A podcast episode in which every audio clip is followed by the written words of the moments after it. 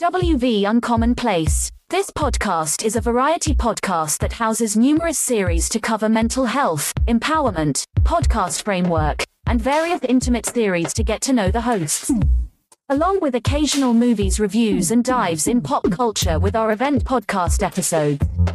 The Uncommonplace digs into bringing guests on that stories don't fit the mold and are very different.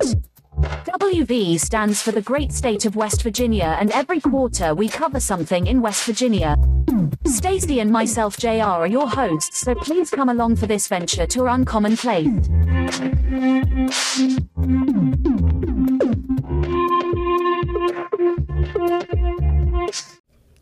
Welcome to West Virginia Commonplace. The story that goes along with this is real simple. There was this movie, the DuckTales movie, that came out in the early 90s. It was the first movie that really reached me. I was like, this is a really good movie. And it was probably just because I was, whatever. I think it was 1991 it came out or whatever. So my dad, he gets me 2 VCRs. And he's like, you like the movie so much, go ahead and record a copy of it. He said, I ain't going to tell nobody. He said, as long as you don't tell nobody. So I recorded a copy of this movie. And I found out the price that it cost to rent the movie. And then I thought about it, and I got into my first affair of business. I decided to start recording movies and selling them to people, at age 5 and 6. This was kind of not the right thing to be doing if you're a kid, but I was really tied into it, and I really wanted to have some type of extra money, because my dad was giving me money, a weekly allowance, but he told me that if I rented the movie, he said, be careful, he said, because it is illegal what you're doing. But I copied the movies, and it started off with that, and I started charging to rent the movie from Blockbuster. It costs $3.99. To get 4 tapes cost $20. So I charged $7 for the movies, which was better than paying $20 other places. The only problem with this was that the process I had to do was, when you recorded these movies, you had to record them all the way through. So I just started taking some time when I wasn't busy, and I started recording movies, or letting them roll, or going to school and let one record and then get my mom or my dad to help me out. So I started a little enterprise in business. Then at some point, Michael Jackson had a concert on HBO. I think he was in Budapest or somewhere. That's when he had the little flying rocket ship and all that extra stuff. And I knew personally a lot of people where I was from, they liked Michael Jackson. So we didn't have HBO because we couldn't afford it, but my grandmother had it. So my grandmother recorded this Michael Jackson performance that was on HBO for me to watch. So when she did that, I started dubbing that over. And I started charging $10 a pop for it, because I knew it was something that you wasn't going to find anywhere. And the more and more and more I copied that, I realized something, that, hey, you've got a business mind.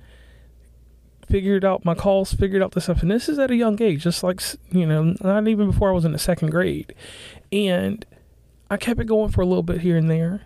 And obviously, in between time, the story, if you have not followed. My father died in 1994, so I went on a little bit, and I quit doing that business. I left that behind. And from 95 till about 1998, I didn't do anything. I wasn't worried about making money. I was a kid. I was having fun. But then my aunt got me a computer with a CD burner. And when she got me that CD burner, I realized a light bulb clicked off in my head again. I had another avenue to make money again. So I did a bunch of CDs, but the most successful CD I had was Nas's Still Illmatic. Circuit City got them early for some reason, and I used to get CDs I call it the bushel, but by the bundle. I had 100 CDs. So me and my homie John, we sat up and we just went disc to disc, boom, boom, boom, using Nero or whatever it was to burn CDs back then. Made the little album artwork, printed that off, and we were selling copies of Nas' Still Illmatic, and Don't Come Get Me, Nas, for $5 a pop, boom, boom, boom. And then I ventured over into, running Napster and stuff, so I was able to get the music that people wanted, because at a time there wasn't a Spotify or anything like that for us in the late 90s, early 2000s, like that stuff come about mid 2000s or whatever, or it may have been before then, but I'm just telling you from my experience. So after that, the next thing I went on to was DVD burning. The DVD burners, they didn't last very long, but I learned this quick hustle. Man, somebody will buy this DVD. Oh, they want that new whatever, or they want that mixtape DVD or whatever it was. Gangster Grills. I remember that. All this stuff, I was burning it, doing it. I always made sure I kept a piece of technology to copy something, because once I got that DVD burner, I was set. Then the next thing rolls around, 2012. More TVs are fitted with USB ports for flash drives, so you can look at pictures and video. And the flash drive became my biggest hustle, because I was like, forget CDs, you got smart TVs. Buy one of these flash drives, $10, $20. $20 got you everything you wanted. People wanted the Disney collection. So that's when I started doing the hard drives and different things to keep stuff on. And later on in life, even now, not saying that I do anything, I do it for fun now if I want to. But my hustle has always been something that involved video and audio when it comes to getting it out to the masses, because I like to pay prices that warrant things, but there's some things that I feel don't warrant things, and that's my personal opinion. But the thing that I'm telling you about myself here is that even at an early age, I had a business mind. I learned from my father, from everybody around me, how to be business oriented.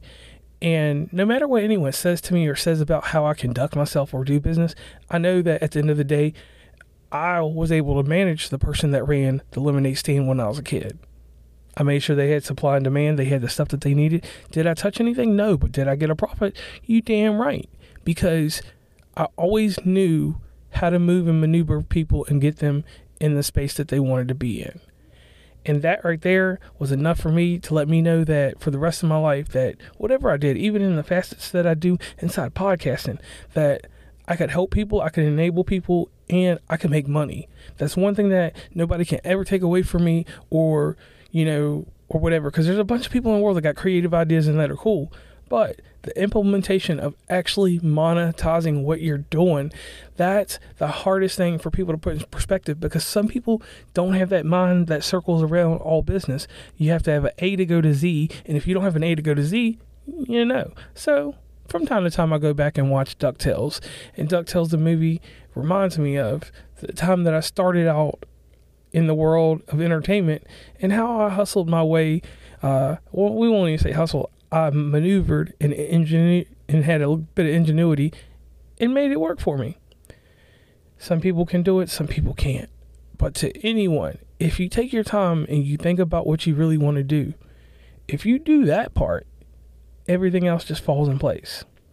Now, I'm JR from West Virginia Uncommonplace, and this episode is dedicated to DuckTales the movie. Somebody's going to think this is a movie review, and it's not a movie review at all. So, going forward, as a podcast listener, as a podcaster, if you're a podcaster listening, think about your true business and what you're doing. I have some naysayers out there in the world that want to say whatever they want to say about me. But the one thing that they can't say is when it comes to storyboarding and being creative and how you actually execute and do what you do, you can't deny your boy. Please follow WV Uncommonplace on Instagram, Tumblr, Twitter, TikTok, where we have some great content, Facebook, LinkedIn. Hit up the merch store at oncommonplace.square.site. Join the email list from the website and rate, subscribe, and give feedback from your favorite podcatcher. And lastly, thanks for listening and tune into the next episode.